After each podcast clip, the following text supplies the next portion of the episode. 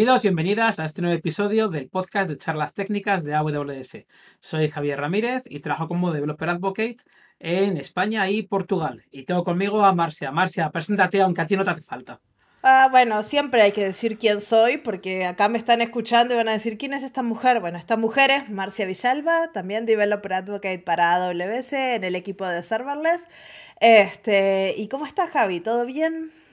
Todo bien, todo bien, con ganas de hablar de usabilidad, pero bueno, antes de eso hacemos un poquito de anuncios, ¿no? Como nos gusta a nosotros. Y los anuncios, sobre todo en esta época del año que estamos hablando de la época de summits, que se vienen en persona y ya cada vez falta menos.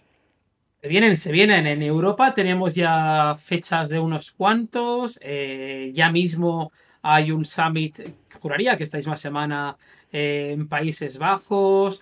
Eh, dentro de poquito tenemos también en, Francia. Ya pasó. Efectivamente, en París. Tenemos eh, el Summit de Londres en el 27 de abril. Yo en ese voy a estar eh, presentando por si alguien vive en Londres va a pasar por allá. Y a mí el que más me interesa, porque es el que más trabajo me está llevando también, es el de, el de Madrid, que lo tenemos el día 4 y 5 de mayo. El 4 más orientado a un perfil de negocio y el 5 orientado a un perfil más, más técnico, ¿no? Más de gente que está todo el día pues con el teclado y el ratón haciendo sus, sus cositas. Así que el registro es gratuito, lo pueden encontrar buscando por los summits de AWS. Marcia también va a estar, por cierto, como invitada en el Summit de Madrid, así que si la quieren escuchar hablando creo que de aplicaciones orientadas a eventos, ¿verdad? De buenas prácticas en eventos. Vamos a estar hablando de, cómo diseñar aplicaciones orientadas a eventos y de buenas prácticas y va a ser una charla súper divertida. Y también me pueden encontrar en la, ¿cómo se dice en español? La booth, la casita de Sí, el, sí ¿El en, el, en el stand, sí, el stand en el stand de Serverless, cuando no esté hablando, voy a estar ahí eh, sirviéndoles cafés a todos, porque vamos a estar haciendo algo muy interesante. Así que y bueno, y este año también vamos a tener un, stand de la comunidad, así que si alguien eh, tiene curiosidad por los grupos de usuarios y usuarias de AWS, eh, los community builders, los community heroes, cualquier tema de comunidad, pues también en el summit va a haber oportunidad de, estar allí. Y si nos escuchan desde otra parte del mundo, que no sea en Europa, también en Latinoamérica hay calendario de, summits. Eh, no sé, Marcia, si tú tienes algunas fechas. Todavía no son públicas, así que habrá que esperar, pero ya les vamos a avisar cuando estén las, las fechas listas para registrarse. Pasamos lista, ¿eh? así que no faltéis, que luego nos damos cuenta. Exacto. Y hablando de observabilidad, que vos decías que querías hablar de observabilidad, yo quiero hablar de serverless siempre, así que este es un tema que nos gusta a los dos. Este, vamos a estar hablando hoy de observabilidad en serverless con un invitado súper especial del equipo de Training and Certification, si no me equivoco, Diego Casas, que es un Senior Technical Trainer en AWS. ¿Cómo estás, Diego? Hola Marcia, hola Javi, buenos días, buenas tardes, buenas noches en donde estén. Entonces, es un gusto poderlos acompañar en este podcast. Eh, ya como eh, lo han comentado, yo soy Technical Trainer y pues me imagino que se estarán preguntando qué es lo que hace un instructor en su día a día en AWS. Pues bien, lo que nosotros buscamos es compartir nuestro conocimiento, apoyarles a ustedes para que puedan muy rápidamente adoptar las mejores prácticas, puedan conocer un poco más de primera mano cómo es el trabajo con los servicios de AWS, ver allí casos prácticos, apoyarlos en los laboratorios que podamos tener y muy importante también apoyarlos en los eventos públicos de Exam Readiness que hacemos para preparar a todos nuestros clientes para que puedan aprobar sus exámenes de una muy buena manera. Y aparte, desde el año pasado, las certificaciones, sobre todo las de nivel básico, están todas en español, así que ya no hay excusas. Correcto. Así es. Eso ayuda bastante, muy importante que siempre se familiaricen cuando estén estudiando para una certificación con un idioma. Si gustan de hacerlo todo en inglés, pues tal vez presentar el examen en inglés sea un poco más natural.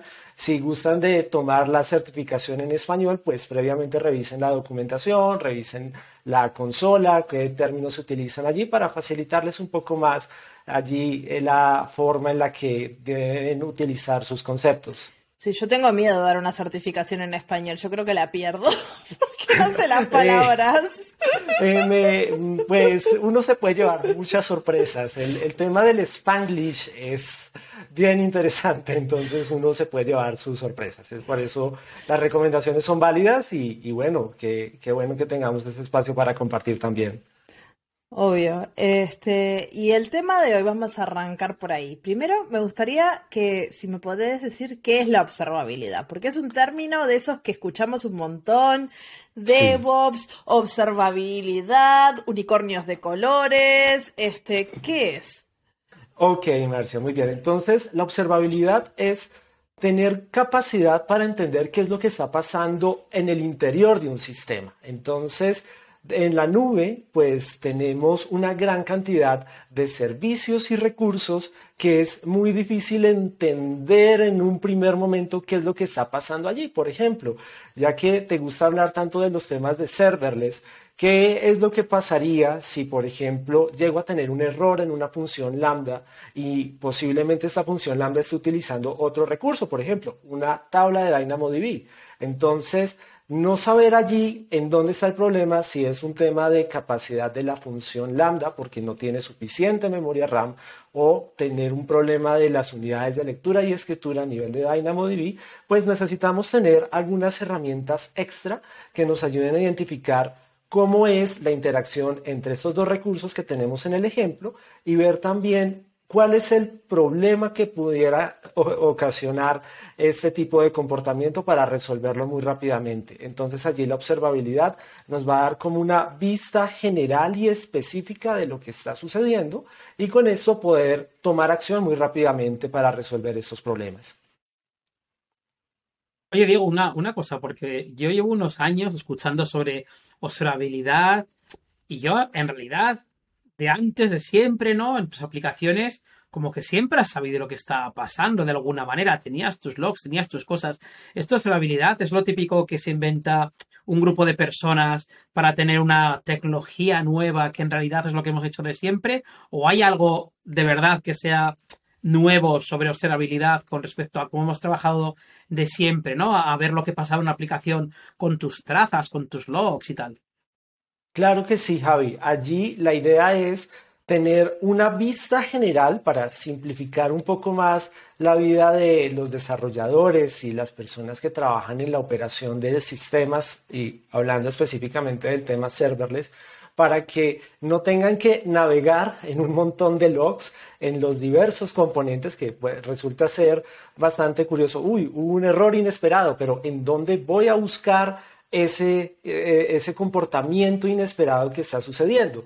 También otro tema tiene que ver con algunos comportamientos que pudiéramos detectar a nivel de valores o métricas, en este caso, que se capturan en el tiempo para saber qué es lo que está pasando allí, si realmente tengo saturación de alguna capacidad del recurso que tiene allí este inconveniente y pues también nosotros necesitamos capturar las interacciones desde que un usuario o un sistema acciona alguna actividad en todos estos componentes que estamos monitoreando, que estamos en, en observabilidad, para identificar de ida y vuelta en dónde estuvo el error, que es lo que tú mencionas allí como una traza. Entonces, pues no solamente es movernos en un mar de logs como si esto fuera la Matrix, sino que pudiéramos de una manera muy rápida de identificar, bueno, tenemos este recurso, aquí tenemos una alarma porque tenemos un inconveniente con este tipo de comportamientos que se están generando allí y muy rápidamente ir a los eventos de ese recurso para identificar, bueno, el error se está generando porque nos quedamos cortos en memoria o porque necesitamos allí hacer alguna otra clase de optimización. Entonces es tener una vista general, pero también con datos muy específicos para que nos ayuden a tomar muy buenas decisiones en esta resolución de problemas. Diego, ¿y esto solo sirve para errores o para más cosas? ¿Para, ¿Para qué lo usarías la observabilidad? Porque bueno, cuando hablamos de logs y métricas, nosotros, como decís vos, cuando hay un error, no sé qué, pero ¿sirve para más cosas? De acuerdo, sí, claro, claro que sí, Marcia. Sirve mucho en términos de mejorar la experiencia de usuario final de los clientes, las personas normales que utilizan el software o que utilizan eh, las páginas o los sitios que están al frente de todo este mecanismo que estamos describiendo.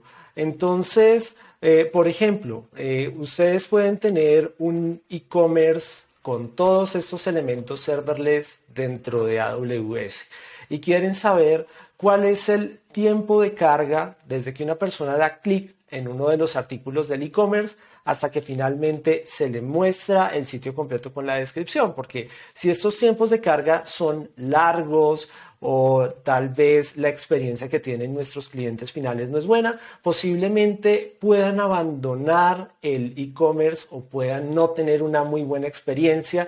Y pues sabemos que esto es crucial en el momento de poder garantizar una venta por Internet. Entonces, si nosotros estamos muy pendientes de evaluar por qué el cliente en el momento de hacer clic tardó más tiempo de lo esperado, pues muy rápidamente poder hacer esos ajustes que pueda que sean pequeños ajustes, pero que para el cliente final van a hacer una gran diferencia. Este sería un solo caso de uso.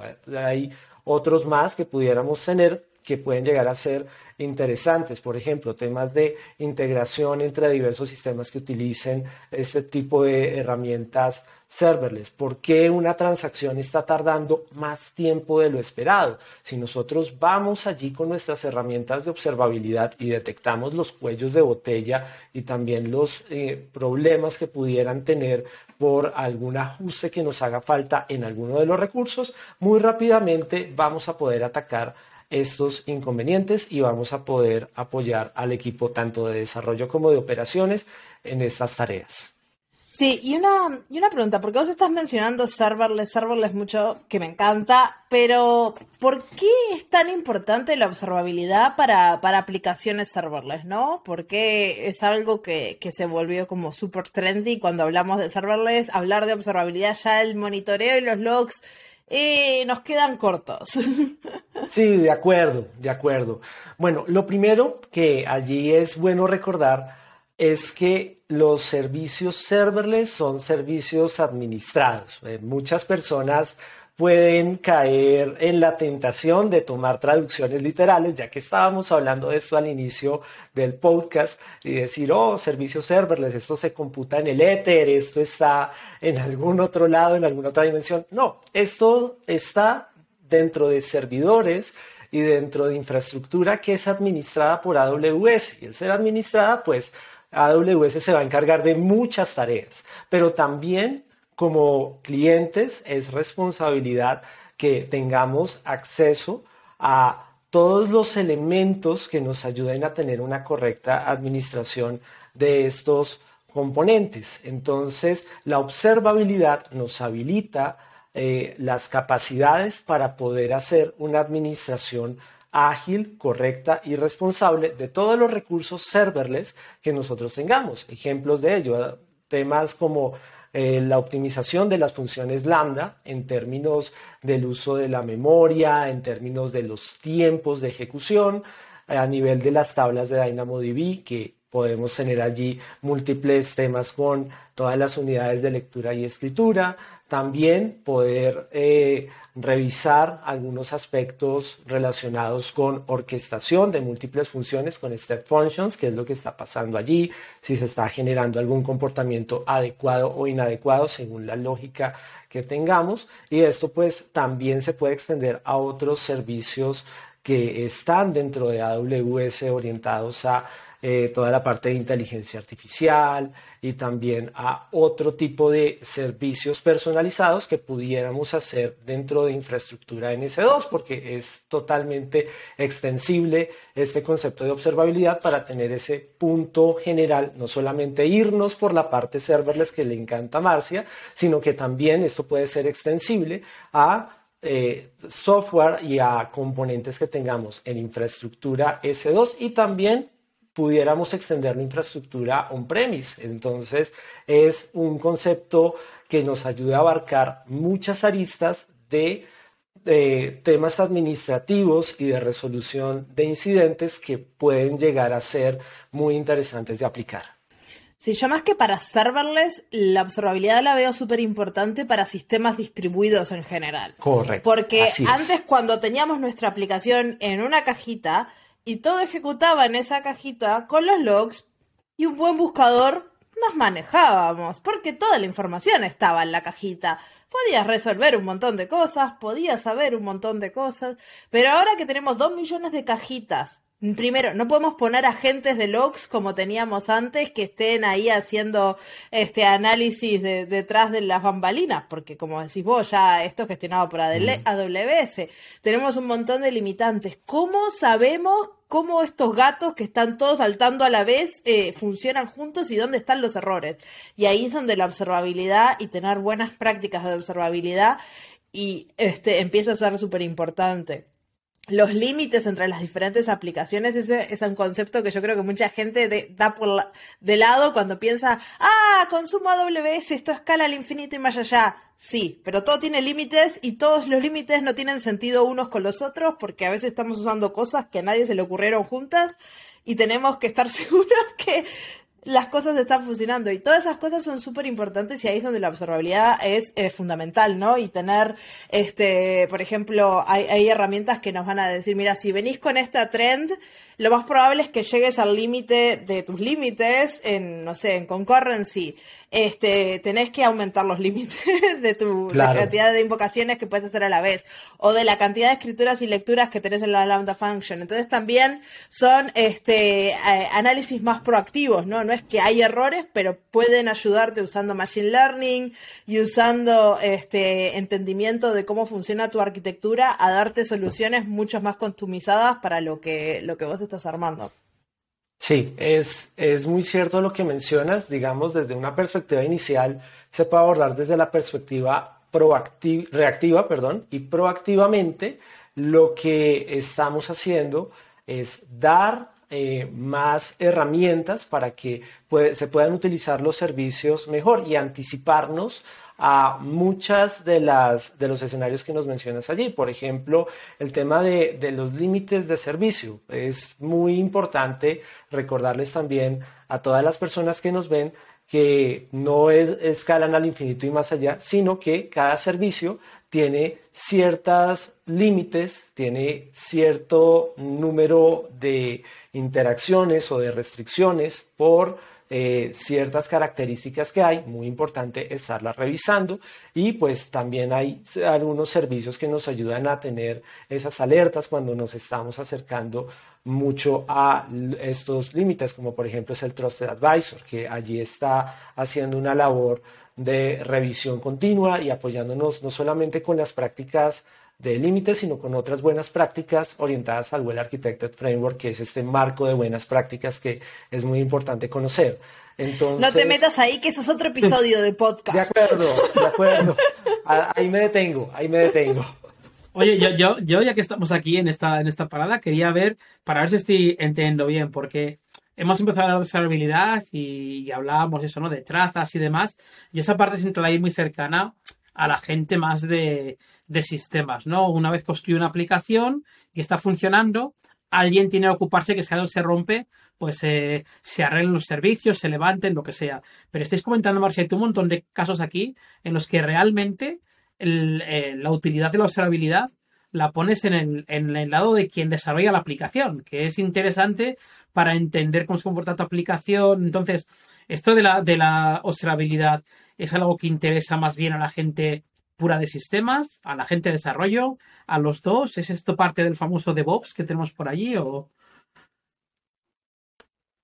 Bueno, esa es una muy buena pregunta, Javi, y efectivamente, desde la perspectiva de DevOps, la observabilidad y la automatización es crucial para que se pueda trabajar desde la perspectiva cultural de DevOps y apoyarnos también con todos los servicios y herramientas que están disponibles para que se pueda trabajar de una manera mucho más ágil.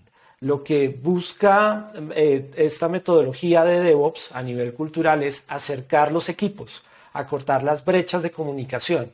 Y una de las formas en las que se puede acortar este tipo de brechas es proporcionando la información correcta en el momento correcto a cada uno de los miembros del equipo de DevOps y allí observabilidad es crucial. Es muy importante que tengamos este tipo de alcance y además que nos ayuda a acelerar la resolución de escenarios, nos ayuda con muchos temas de planeación a futuro, como allí ya lo había dicho Marcia, a nivel de los comportamientos.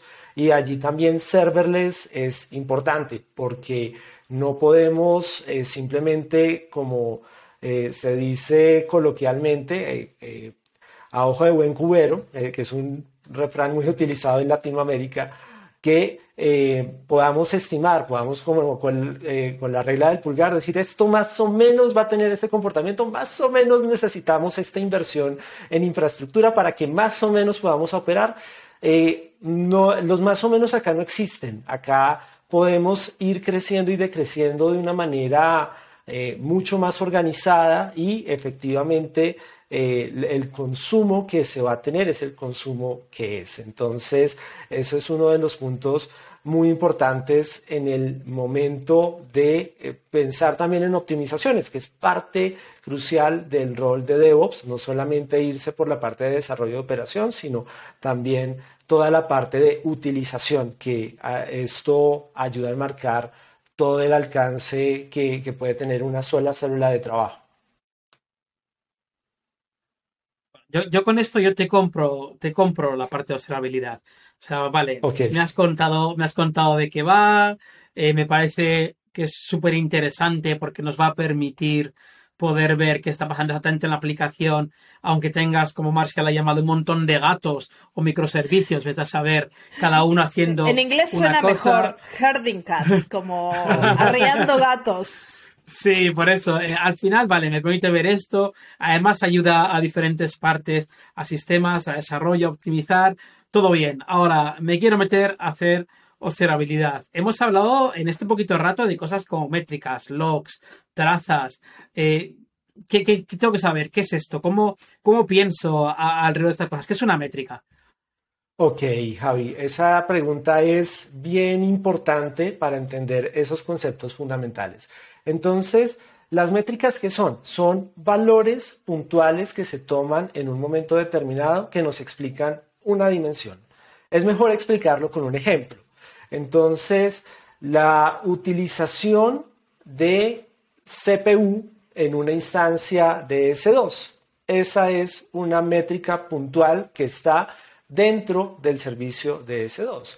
Ahora vámonos a Lambda.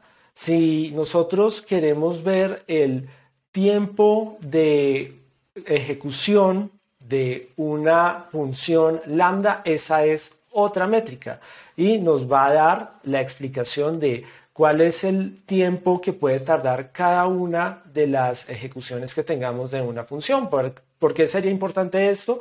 Porque podemos tener el promedio del tiempo y podemos ver optimizaciones que se pudieran hacer alrededor de esto. También esto nos ayuda a entender ciertos comportamientos y nos da mucho material de trabajo. Por ejemplo, con Lambda, yo creo que un buen ejemplo de cómo jugar con las métricas es este cuando vos modificás la memoria de una función de lambda, estás modificando el procesador que te dan. Entonces, a veces uno dice, esta función de lambda no necesita mucha memoria, pero capaz necesita mucho poder de cómputo. Entonces vos empezás a, jugar con eso y empezás a ver este, el tiempo de ejecución y podés hacer que se acorten un montón los tiempos de ejecución simplemente con darle más memoria porque le estás dando más procesamiento y se va a hacer todo mucho más rápido. Entonces a veces este, eh, ese tipo de, de ajustes puedes optimizar sabiendo esas métricas y mirando esas métricas. Este, así que, por ejemplo, eso es una cosa que puedes hacer con observabilidad. Sin errores. Correcto. Correcto, sí, por el enfoque proactivo. También eh, otro punto con las métricas es que pues nosotros estamos muy tequis y estamos hablando mucho de métricas del sistema, que son estas métricas eh, hard de, directamente relacionadas con comportamientos de servicios y recursos, pero también hay métricas de negocio. Una cosa importante de mencionar de las métricas de sistema antes de que nos vayamos de ahí es que la mayor parte de los servicios de AWS por defecto mandan métricas. O sea, no es que vos tenés que decirle a Lambda, manda métrica, manda métrica, manda métrica, como capaz lo haríamos en un sistema tradicional. No, acá las métricas de sistema se mandan automáticamente la cantidad de invocaciones, la cantidad de memoria, la cantidad de tiempo, la cantidad de, de, reads and writes de una tabla de Dynamo, la cantidad de mensajes en un Kinesis. O sea, son todas métricas de sistemas que se mandan automáticos sin que uno tenga que hacer nada. Quería agregar eso. Sí, sí, eso, eso está muy bueno. Y pues bueno, ya más adelante vamos a hablar propiamente de los servicios que hacen todo esto. Entonces, pues allí también haciendo la distinción de las métricas, las métricas de negocio nos van a ayudar también a entender comportamientos desde la perspectiva de la organización, desde la perspectiva de em, el lenguaje que se maneja a nivel del negocio. Entonces, nosotros pudiéramos medir número de personas que ven un sitio web y cómo podemos hacer esta medición, porque posiblemente vamos a tener allí algún componente que por las interacciones, en el momento de simplemente hacer clic, pues va a hacer esta captura. Podemos tener también métricas asociadas a dinero, cuánto se ha vendido de un producto determinado, cuánto eh, en términos de publicidad se ha obtenido eh, para poder tener acceso directo a otro tipo de em, sitio que estamos buscando promocionar. Pues claramente todo esto personalizado, desarrollado, no es que tengamos soluciones que hagan 100% esto, pero hay muchos desarrollos que pudieran operar de esta manera y que pueden tomar estas métricas para rápidamente dar una solución de negocio y que también quede capturado en este alcance. Entonces, eh, Marcia estaba comentando y, de hecho lo ha especificado muy bien un par de veces, ya métricas del sistema, métricas del sistema. Tú hablas de métricas de negocio. Tenemos más tipos de métricas, además de sistema y que las de sistema entiendo lo que son, las puras de, uso de, de, máquina y similar. Las de negocio también lo entiendo lo que son, lo que me, me interesa directamente. ¿Hay más tipos de métrica que se nos ocurran o, esas dos cubrirían todo? Bueno, podemos hablar también de uno de los ejemplos iniciales que di, que tiene que ver mucho con la experiencia. Entonces, en términos de experiencia de usuario, hay métricas a nivel de tiempos de carga de sitio, de tiempos de estancia en el sitio, eh, también pudiéramos detectar cuál es el siguiente paso o el, siguiente punto de navegación que van a tener nuestros clientes, hacia dónde se quieren ir para entender ese, eh, ese funnel, esa perspectiva de navegación y darles información que les ayude a mejorar esa experiencia. Entonces, no están clasificadas como de sistema o negocio, no es una dicotomía allí o que se maneje de esta manera, sino pues también tenemos eh, métricas que pudiéramos asociar a la experiencia y también métricas que pudiéramos asociar a otro tipo de comportamientos que fuera importante evaluar. Sí, sobre las métricas de negocio también pueden servir para entender cómo funciona el sistema. por ejemplo, en mis vidas pasadas, haciendo desarrollo serverless, este, nosotros teníamos una aplicación distribuida con un montón de partes. Y cómo sabíamos que básicamente era como Netflix pero de dibujitos, ¿no? Este, ¿cómo sabíamos que el sistema estaba operativo, no? Ese sistema eh, hacía muchos años que estaba ejecutando en, en, arquitectura tradicional y cuando lo migramos a arquitectura serverless, la cantidad de usuarios que esperábamos, ya la conocíamos, ya sabíamos cuántos videos, más o menos. Entonces, para nosotros, la métrica de negocio de cuánta gente hay en el sistema en este momento, cuántos videos se están reproduciendo en una hora o en un minuto o en no sé qué, cuántos este, nuevos usuarios y todas esas métricas nosotros las usábamos para saber que, se está, que estaba funcionando todo bien, porque si llegaba a decaer una de esas métricas sabíamos que había un componente que nos, nos pasó varias veces, un componente de nuestra aplicación que estaba funcionando mal y que estaba dando errores, pero claro, ahora cuando hablemos más adelante de lo que son las alarmas y todo eso, tampoco puedes llenarte de, de, de, notificaciones todo el tiempo porque al final no las prestas atención.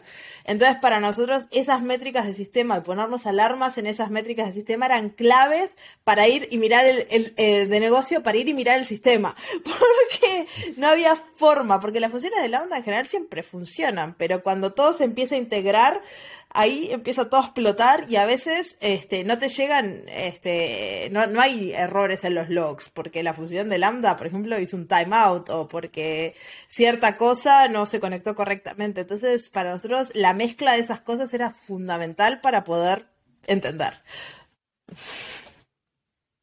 Sí, de acuerdo. Y ahí tú acabas de mencionar un término clave que yo anteriormente lo mencioné sin explicarlo mucho, que tiene que ver con el tema de las alarmas, que es eh, un tema que, bueno, muchas personas pueden decir, no, una alarma, una alarma de incendios, una alarma de evacuación. No nos pongamos tan eh, alarmantes con el término, sino más bien, depende, depende, pero pues es primero un comportamiento que para nosotros sea llamativo, que llame la atención. Es decir, que la CPU que estés utilizando en un servidor esté al 99% es altamente llamativo. Que eh, las funciones lambda que estés utilizando tarden más de 10 minutos en su ejecución es algo que es llamativo. Entonces, en, en este caso, lo que nosotros pretendemos hacer con las alarmas es primero, como bien lo dice Marcia, identificar en dónde debe ir una alarma. Hay lugares en donde posiblemente no sea llamativo, no nos dé tanta información o no nos brinde tanto valor configurar una alarma. Y básicamente una alarma es tomar una de las métricas, eh, en este caso en una sola dimensión, identificar un umbral o un threshold en el cual pues nosotros decimos si esto llega a pasar de este valor, esto pues efectivamente va a llamar mi atención y vamos a tener que hacer alguna acción automatizada. Entonces, en este sentido, cuando se llega a dar esto, nosotros podemos configurar, gracias a la automatización que tenemos en esta funcionalidad, para que, por ejemplo, se genere una notificación, nos alerte por correo electrónico, por mensaje de texto o se tome alguna otra acción automatizada, como por ejemplo, ya sabemos que si en algún momento llegamos a tener un comportamiento de un mayor tiempo de ejecución, pues poder tomar una acción para incrementar recursos de manera ágil sin que haya intervención humana. Pudiéramos tenerlo en estas perspectivas. Oye, Diego, comentaste el tema de, de configurar alarmas cuando se pasa un umbral. Pero si no tengo ni idea cuál es mi umbral, ¿esto hay alguna forma de, que me ayude el sistema? ¿O tengo que decidir yo, decir, mira, este es el umbral que quiero poner para una alarma? Ok, esa, esa pregunta es bien interesante, Javi. Cuando tú tienes las métricas y tienes el histórico de las métricas, eh, tú puedes revisar este histórico con un tiempo bastante interesante para identificar, bueno, en este momento, eh, con este valor, pues se produjo este comportamiento. Tuvimos eh, posiblemente una degradación del servicio o pues en este tipo de comportamiento con este valor el servicio operó bien. Entonces es parte de la experiencia que, podemos tener y pues eh, ustedes lo pueden ir revisando y pueden ir ajustando. No quiere decir que si yo establezco una alarma, me voy a quedar con ese valor de umbral. No, si tengo que hacer cambios, los puedo hacer y puedo ir optimizando para obtener el resultado que yo quiera. También este, se puede usar servicios de detección de anomalías que nos permiten crear alarmas en base, por ejemplo, el que ofrece AWS, a los casos de las últimas dos semanas de cómo tus métricas funcionaron, entonces vos no tenés que saber el umbral, no tenés que saber nada, este, creás estas alarmas y estas alarmas con detección de anomalías están buenísimas para patrones que son medio inciertos, ¿no? Por ejemplo, tenés un e-commerce, como vos mencionabas al principio.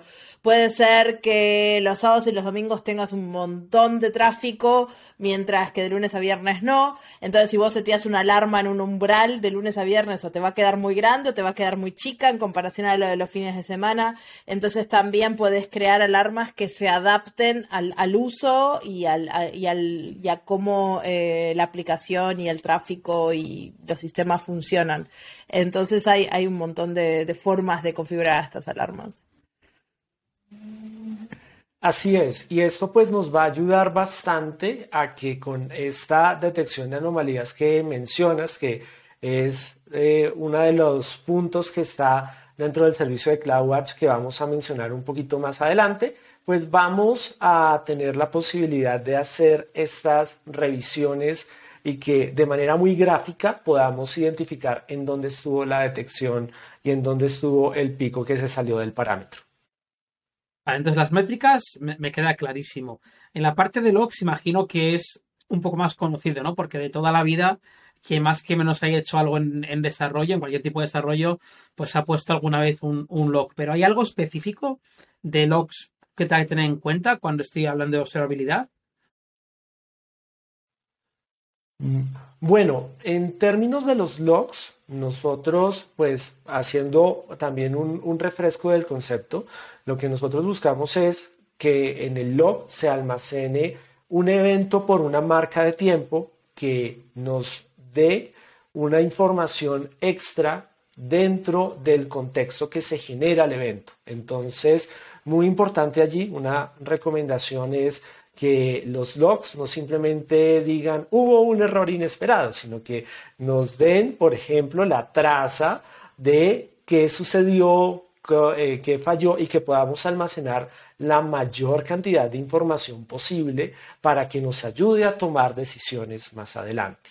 Entonces, nosotros hablamos en términos generales de logs estructurados, que estos logs son básicamente documentos JSON que eh, tienen unos campos determinados que son flexibles en términos de agregar mayor cantidad de información o de mostrarla de la mejor manera que para nosotros como desarrolladores o equipo de operaciones sea fácil obtener información de lo que se está buscando. Entonces, no solamente nos vamos como en el, en el mundo que nos contaba Marcia antes de que todo esto pasara, que todos teníamos un, una cajita, un, un monolito que eh, teníamos que cuidar muchísimo para que no le pasara absolutamente nada y que todo siguiera operando en orden y que dentro de esta cajita pues nosotros hacíamos nuestras búsquedas. Entonces pues también vamos a poder seguir haciendo nuestras búsquedas a través de estos logs con esta estructura de datos que resulta ser bastante manejable. Y también, pues estos logs, como bien lo habíamos comentado, van a estar en un único lugar donde los vamos a poder buscar de una manera mucho más ágil, que va a ser el servicio de CloudWatch. Entonces, Allí muy rápidamente, eh, como Marcia nos comentaba, en la cajita lo buscamos. Acá en CloudWatch también vamos a tener muchas más herramientas para hacer estas búsquedas y recuperar lo que nosotros necesitemos en el momento que vayamos a utilizarlo. Sí, esto es súper ah, bueno, importante. Perdón. Nada, decía que esto es súper importante porque ahora estamos hablando de aplicaciones distribuidas, donde puede haber Correcto. 200 funciones poniendo logs, poniendo cosas, y si no hay un idioma común entre todos estos microservicios que a veces están gestionados por distintos este, equipos y no van todos a un mismo lugar, suerte en pila para para encontrar algo después. Entonces, por eso la centralización de los logs y la estructura compartida son, son muy importantes. Así es. Sí, justamente iba a comentar eso, ¿no? Que cuando yo hacía otro tipo de, de aplicaciones más monolíticas, en cuanto saltabas de una sola máquina y tenías unas cuantas cosas por allí, te complicabas mucho con herramientas como lo que estás o FluentD o últimamente Prometheus, que se puso muy de moda también un poco por esto, ¿no? Por poder recoger datos en muchos sitios distintos y poderlos centralizar. Y aquí, claro, el valor de realmente tener una herramienta sin tener que pensar si antes no has tenido que hacer el ejercicio de cómo centralizar, igual te parece algo obvio, pero realmente si sí has pasado por ese ejercicio de, de oye, ¿cómo centralizo? Además de una forma que sea eficiente, eh, que sea escalable, que esté siempre levantada, que si algo hay algún problema los logs no se pierdan y se puedan enviar a la central, en fin, ese tipo de cosas que damos por hechas en la nube realmente cuando lo montas por tu cuenta era un, un, proceso de ingeniería en sí mismo, de alguna manera.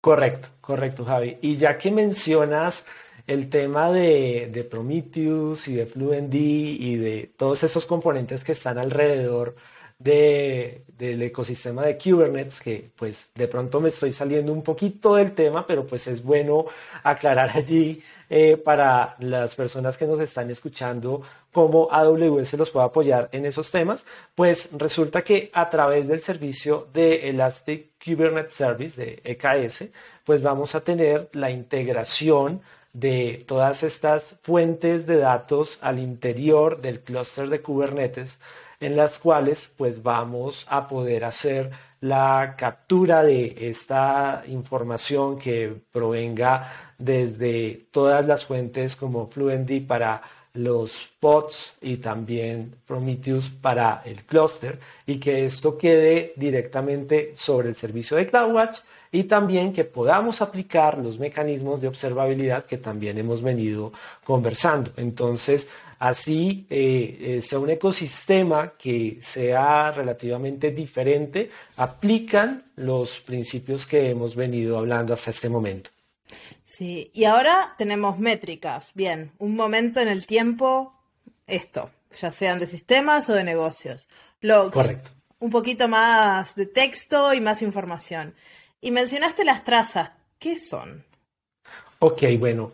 Las trazas como tal, pues es el recorrido de ida y vuelta desde que se genera una interacción. Y nuevamente un ejemplo para que quede mucho más fácil de entender.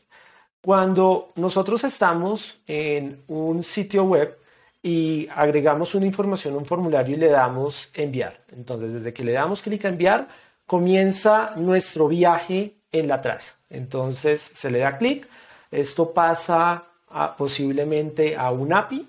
Entonces el API eh, genera allí todas las interacciones, posiblemente por detrás pase a una función lambda, después de pasar a la función lambda pasa a una tabla de DynamoDB y genera el camino de regreso por los mismos componentes que les he descrito previamente. Entonces, este camino de interacciones ida y vuelta es lo que nosotros podríamos llamar una traza. ¿Y qué sucede dentro de la traza? Cada uno de los recursos que están presentes van a generar información valiosa para entender cómo es el comportamiento de esa interacción. Entonces, el API va a generar unos logs la función lambda va a generar unos logs, va a generar unas métricas también que van a estar allí asociadas y a través de la traza en este viaje de ida y vuelta vamos a poder entender temas de correlación, cómo van a ir los comportamientos entre las interacciones de los diversos recursos y también pues vamos a tener mucha información valiosa para entender qué es lo que está sucediendo dentro de esta interacción, que al ser un sistema distribuido, como bien lo mencionó Marcia antes, pues tener todas estas eh, eh, herramientas y todos esos elementos para ver qué es lo que está sucediendo allí, pues es clave para tomar decisiones y para optimizar. Entonces, ese sería el concepto general. Cosas fundamentales, al menos a mí que me gustan mucho de las trazas, es poder ver la latencia entre la llamada a un servicio y otro. Entonces puedes ver, porque a veces decís, está, tengo que optimizar mi función de lambda. Y en la función de lambda capaz no hay nada por optimizar, pero capaz puedes optimizar el camino siguiente, cómo se hace la llamada a esa API o cómo se guarda algo, o cómo se obtiene la información. Y ahí vos podés ver, por ejemplo, en milisegundos, microsegundos, no sé, este, milisegundos creo que es MS, este, la cantidad de tiempo que le lleva a cada pasito, ¿no? Y, esos pasitos, ¿cómo, ¿cómo se llaman? Porque todo tiene un nombre. Ok, claro que sí. Entonces, dentro de, de la traza, la traza es un grano muy grueso, claramente hay que seccionarlo para entender. Entonces, cada uno de esos pasitos o de esa interacción de recurso a recurso, es lo que nosotros llamamos un segmento. Entonces, dentro de estos segmentos, para que tú puedas hacer este tipo de aclaraciones, de entender cuáles son los tiempos que tarda la interacción del recurso A al recurso B, pues vamos a tomar toda esta información y se va a almacenar también en un documento JSON que posiblemente cuando tú tomas todos los documentos JSON y los ves a nivel de la traza, vas a ver un montón de información. Entonces, pues ya vamos a ver la forma para que de esos segmentos de la traza completa, pues podamos tener información bien relevante para tomar decisiones. Entonces, ahora que tenemos las métricas, las trazas y los logs, estos son tres mecanismos que tengo una estabilidad y trabajo en cada uno de forma independiente? ¿O hay alguna relación entre, entre ellas, alguna interacción y los utilizo de forma orquestada alguna, de alguna manera? Ok, Javi, a nivel de estos tres puntos de datos o tres fuentes de datos, porque nos van a brindar perspectivas bien diferentes. La métrica nos va a indicar qué es lo que sucedió en un momento determinado del tiempo con el recurso. El log nos va a indicar qué evento específico con información que está al interior del recurso se generó.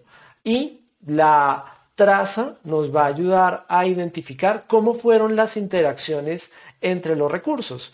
Entonces, cada una de estas perspectivas nos ayuda a armar un cuadro completo, una, una visualización completa para entender qué pasó, cómo pasó, cuál fue el resultado a nivel de una sola interacción. Y eso es lo que hace el servicio de X-Ray, que nos ayuda como a ponernos esos lentes de rayos X y entender desde la perspectiva de cada uno de estos de estas fuentes de datos que están articuladas y que están correlacionadas. Es Service Lens el que hace eso. X-Ray solo en general te muestra las trazas para ver métricas y logs. Service Lens que hace todo. Es todo muy confuso. Eso, lo vemos, sí, de acuerdo, eso lo vemos es, es al final. Service Lens me muestra el resumen general y puedes entrar y navegar cada una de las cosas. cada, una de las cosas, correcto. Y en X-Ray, para una traza, sí lo voy a poder visualizar. De acuerdo. Sí, y ahora yo creo que podemos saltar a, los servicios, porque los venimos mencionando un poquito por arriba, pero podemos hacer como una breve introducción de cada uno de los servicios. Igual a los oyentes les vamos a dejar un montón de links al final porque obviamente no les podemos mostrar, esto es un podcast, aunque nos estén viendo por YouTube, sigue siendo un podcast. Este, les vamos a dejar un montón de links al final con videocursos, tutoriales y, un montón de información para que puedan probar esto luego.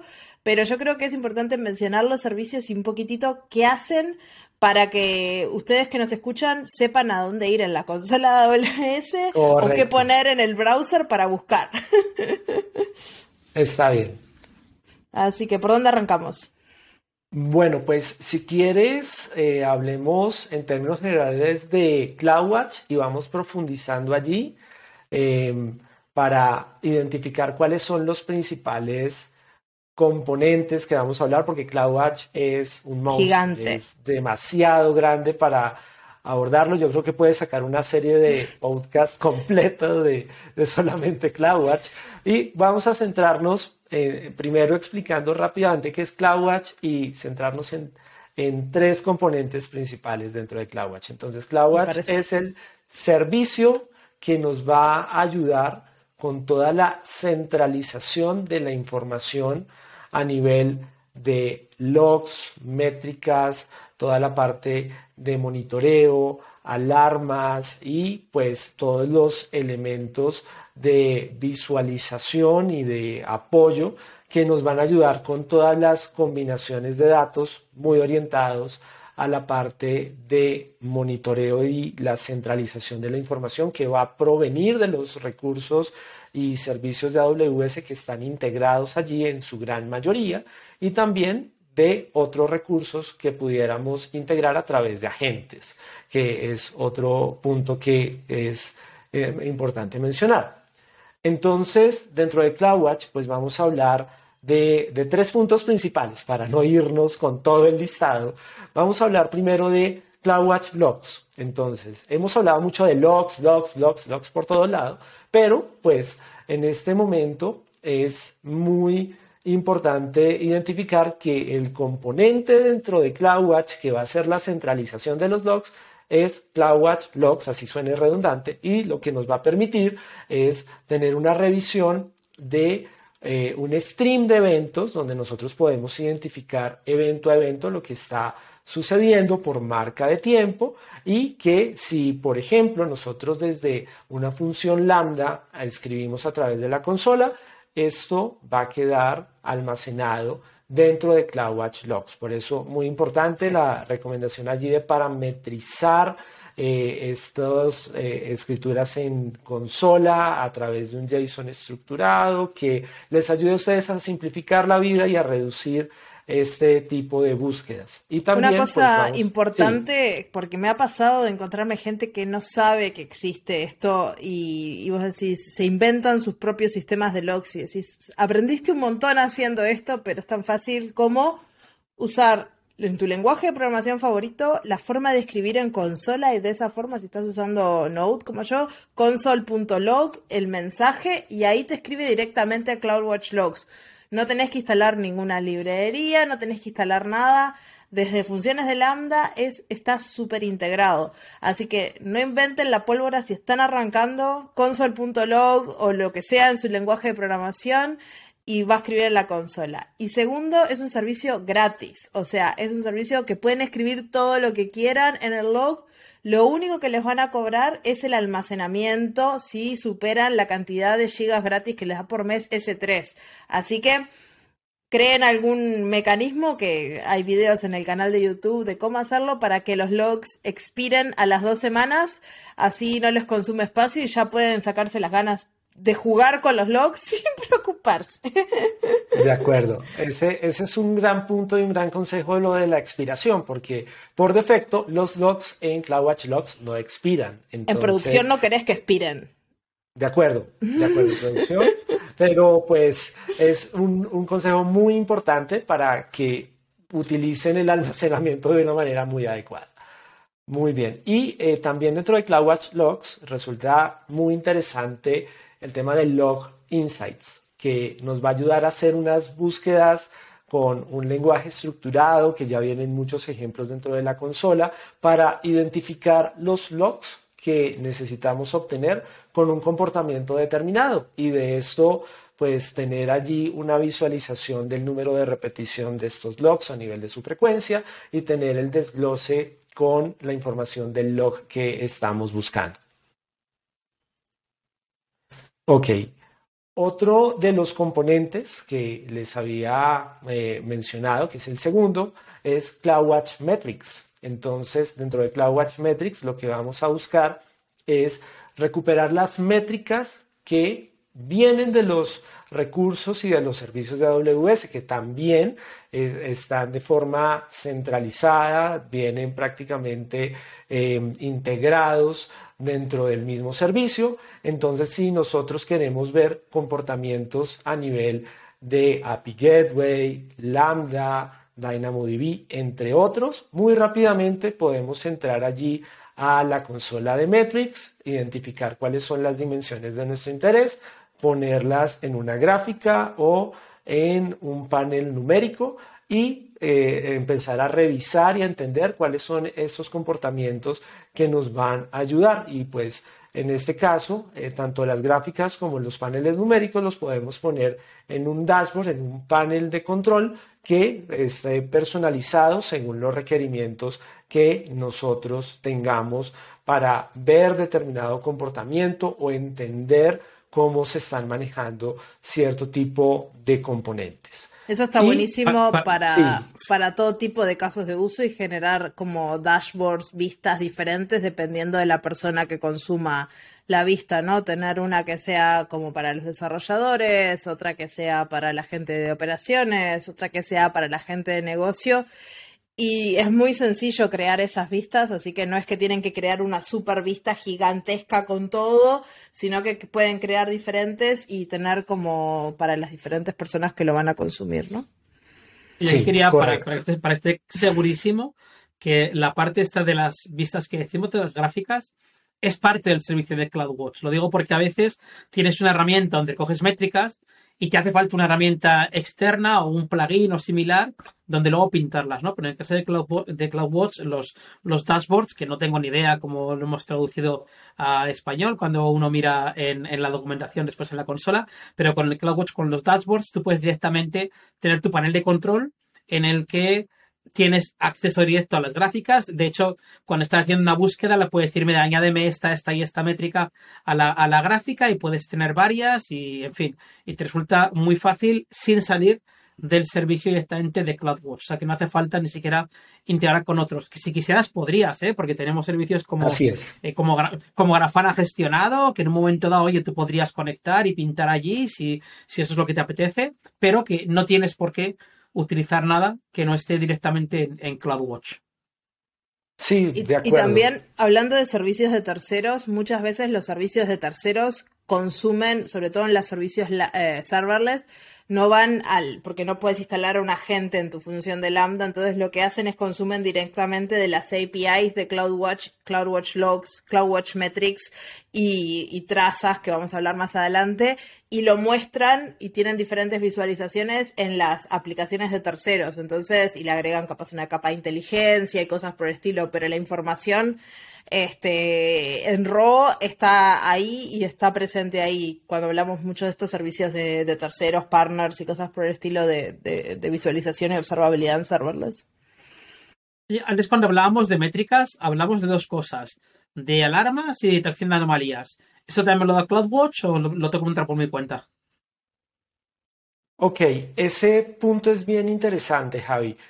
Cuando estás haciendo la parte de detección de anomalías, dentro de CloudWatch Metrics puedes ir a revisar las métricas, tomas la métrica de tu interés y le puedes activar la función de detección de anomalías, donde a través de un algoritmo de Machine Learning te va a hacer una revisión de la métrica y te va a indicar en qué puntos están las anomalías, mostrándotelo de una manera gráfica. Entonces, esto pues ayuda bastante a identificar este tipo eh, de, puntos extra o anómalos que se pudieran dar dentro de una métrica. Creo que la audiencia se ha dado cuenta ya en este episodio. Serverless no es especialidad, los servidores no es especialidad. Eh, y yo sé que antes has estado hablando bastante de, de X-Ray, así que Marcia, te dejo a ti que preguntes sobre eso, que va a ser mucho más interesante que lo que haga yo. No sé si la pregunta va a ser más interesante, pero le iba a preguntar sobre X-Ray, que ya lo habíamos mencionado. ¿Qué es? ¿Qué hace? y, y, cómo, y cómo podemos usarlo rápidamente. Ok, muy, muy bien, Marcia. Bueno, X-Ray nos va a ayudar a identificar en esta definición que hemos dado de traza, traza a traza, vamos a tener dentro de X-Ray todas las diversas trazas que se van generando para que, pues, primero podamos tener la generación de un mapa de las interacciones que se están generando por cada una de las trazas y también identificar en una línea de tiempo cómo fueron las interacciones y cuál fue el resultado de las interacciones. Entonces, este, eh, este panel que trae X-Ray es muy interesante, muy interactivo, porque nos permite primero navegar desde una vista muy amigable por todos los componentes de una sola interacción ida y vuelta, de una sola traza, con todos los recursos, identificar temas de duraciones de cada una de las interacciones de los recursos. Y pues si somos un poco más curiosos hay un panel dentro de X-Ray que nos va a dar el documento JSON completo con cada una de las interacciones que pues es interesante de leer. Hay veces no es tan fácil de comprender a la primera pero pues lo pueden leer y lo pueden depurar para entender allí qué es lo que está sucediendo en esa interacción de esa traza que tenemos allí expuesta y una cosa importante con X-Ray, a diferencia de metrics y logs que están configurados automáticamente en sus aplicaciones serverless, cuando hablamos de X-Ray, no. X-Ray, si ustedes empiezan a hacer una aplicación serverless, no van a ver nada en X-Ray. ¿Por qué? Porque para habilitar tienen que crear la instrumentación en sus funciones de Lambda, en sus APIs, eh, gateways y en otros componentes tienen que habilitar este, la instrumentación de X-Ray y hay diferentes niveles de instrumentación. Hay instrumentación más activa, como la de Lambda, donde podemos controlar y crear segmentos y subsegmentos y poner metadata y hacer esos segmentos súper interesantes. Y hay instrumentación más pasiva, como la de API Gateway, que nos va a mostrar información, pero no podemos hacer más que lo que nos muestra. Y hay aún más pasiva, que va a ser como la de Dynamo, que va a decir, ejecute, eh, eh, acá estoy, eh, existo. Pero no podemos hacer más que eso porque no hay una forma de decir la Dynamo eh, X-Ray hace algo. Entonces eso es algo que tienen que tener en cuenta. Los diferentes servicios tienen diferentes integraciones con X-Ray y pueden hacer diferentes cosas. Con Lambda se pueden hacer un montón de cosas súper interesantes este, y pueden entrar como el corazón de depurar sus funciones de Lambda al máximo. Con otros servicios no tanto, pero que lo tengan en cuenta cuando lo van a empezar a usar. Eh, esas observaciones son muy interesantes y ahí también eh, un punto extra, además de activar la, instrumentación, pues siempre validar en la configuración que esté activa la opción de monitoreo y de revisión de X-Ray para que los datos se puedan tomar. Entonces, a eso y como complemento el tema del Software Development Kit, utilizar eh, si requieren algo extra o complementario de capturar el SDK que les va a ayudar con la captura en el momento adecuado de los parámetros que requieran dentro de la traza. Sí, eso es fundamental para los servicios como Dynamo, que es como, oh, yo acá estoy, existo, y eso puede hacerlo a través de la instrumentación de la AWS SDK. Si vos no eh, haces que la SDK pase por X-Ray, no te vas a enterar que existe Dynamo por cómo funciona la, la, implementación de X-Ray.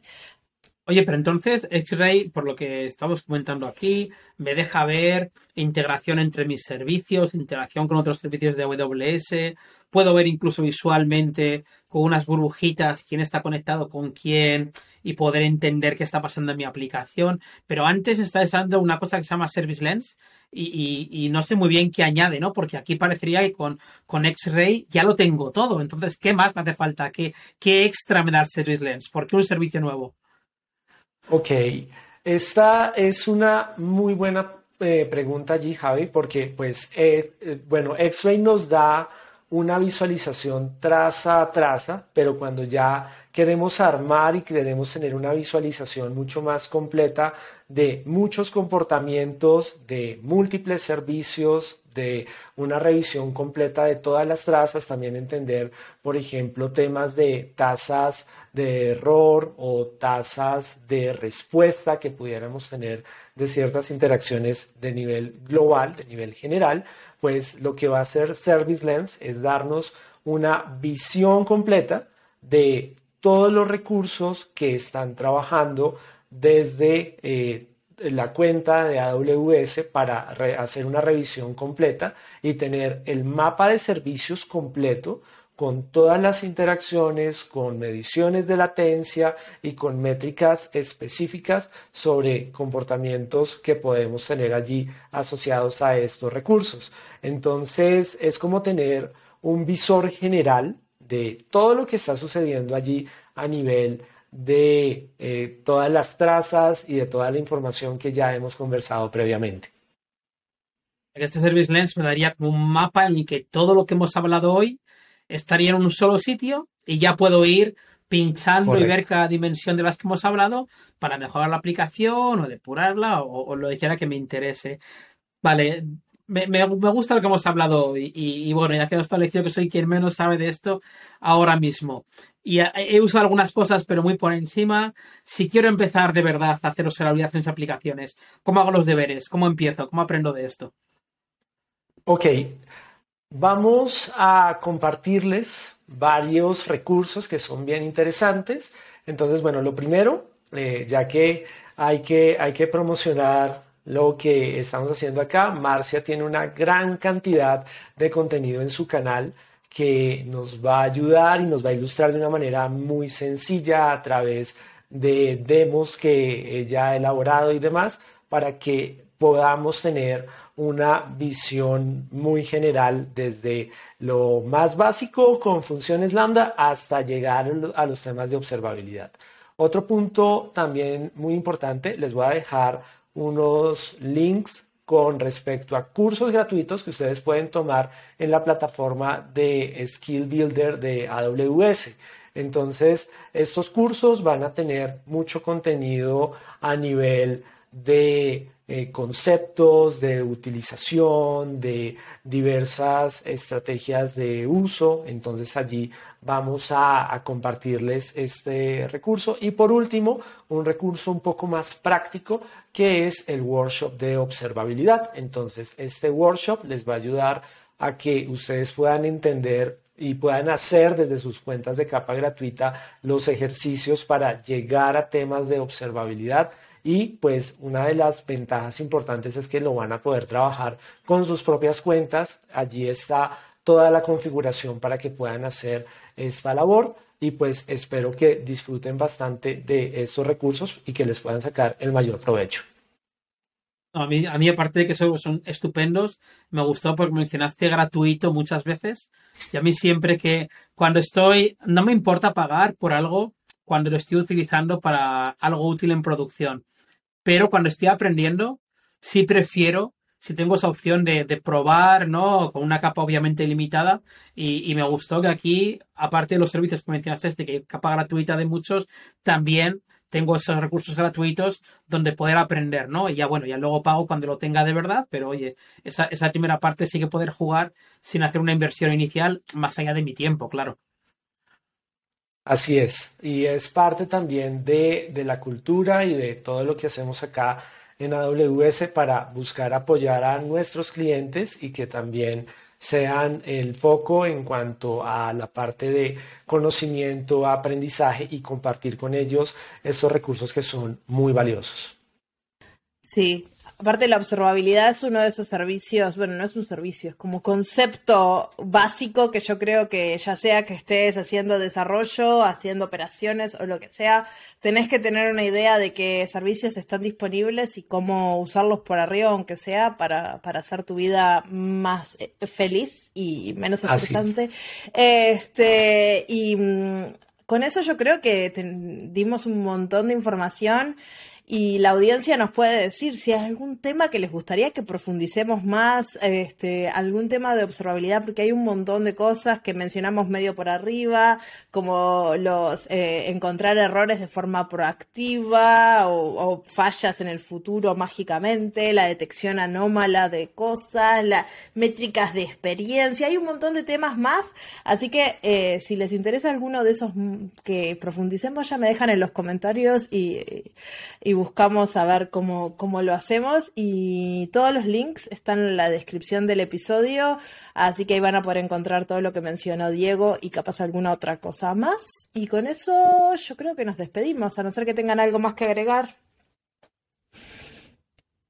¿No? No, yo solo... Pues, adelante. Yo en este caso quería, quería agradecer a, Diego sobre todo su, su tiempo por eh, todo lo que ha compartido. Yo realmente hoy me llevo bastantes cosas que, quiero probar y, que he aprendido. Así que de verdad, personalmente, muchas gracias ¿no? por este tiempo que has tenido hoy con nosotros. Sí, gracias. Marcia, Javi, gracias a ustedes por el espacio, por la invitación. La verdad, pues muy honrado de estar acá con ustedes compartiendo todo esto. Espero que este sea el primero de muchos episodios que podamos grabar y que pues esto también sea de mucha utilidad para todas las personas que nos ven. Sí, yo creo que sí. Muchísimas gracias Diego, muchas gracias Javi, muchas gracias a todos por escucharnos y nos vemos en dos semanas en otro episodio del podcast de charlas técnicas. Chao, chao. Nos vemos en los summits. Ah, los summits. chao. Chao. chao.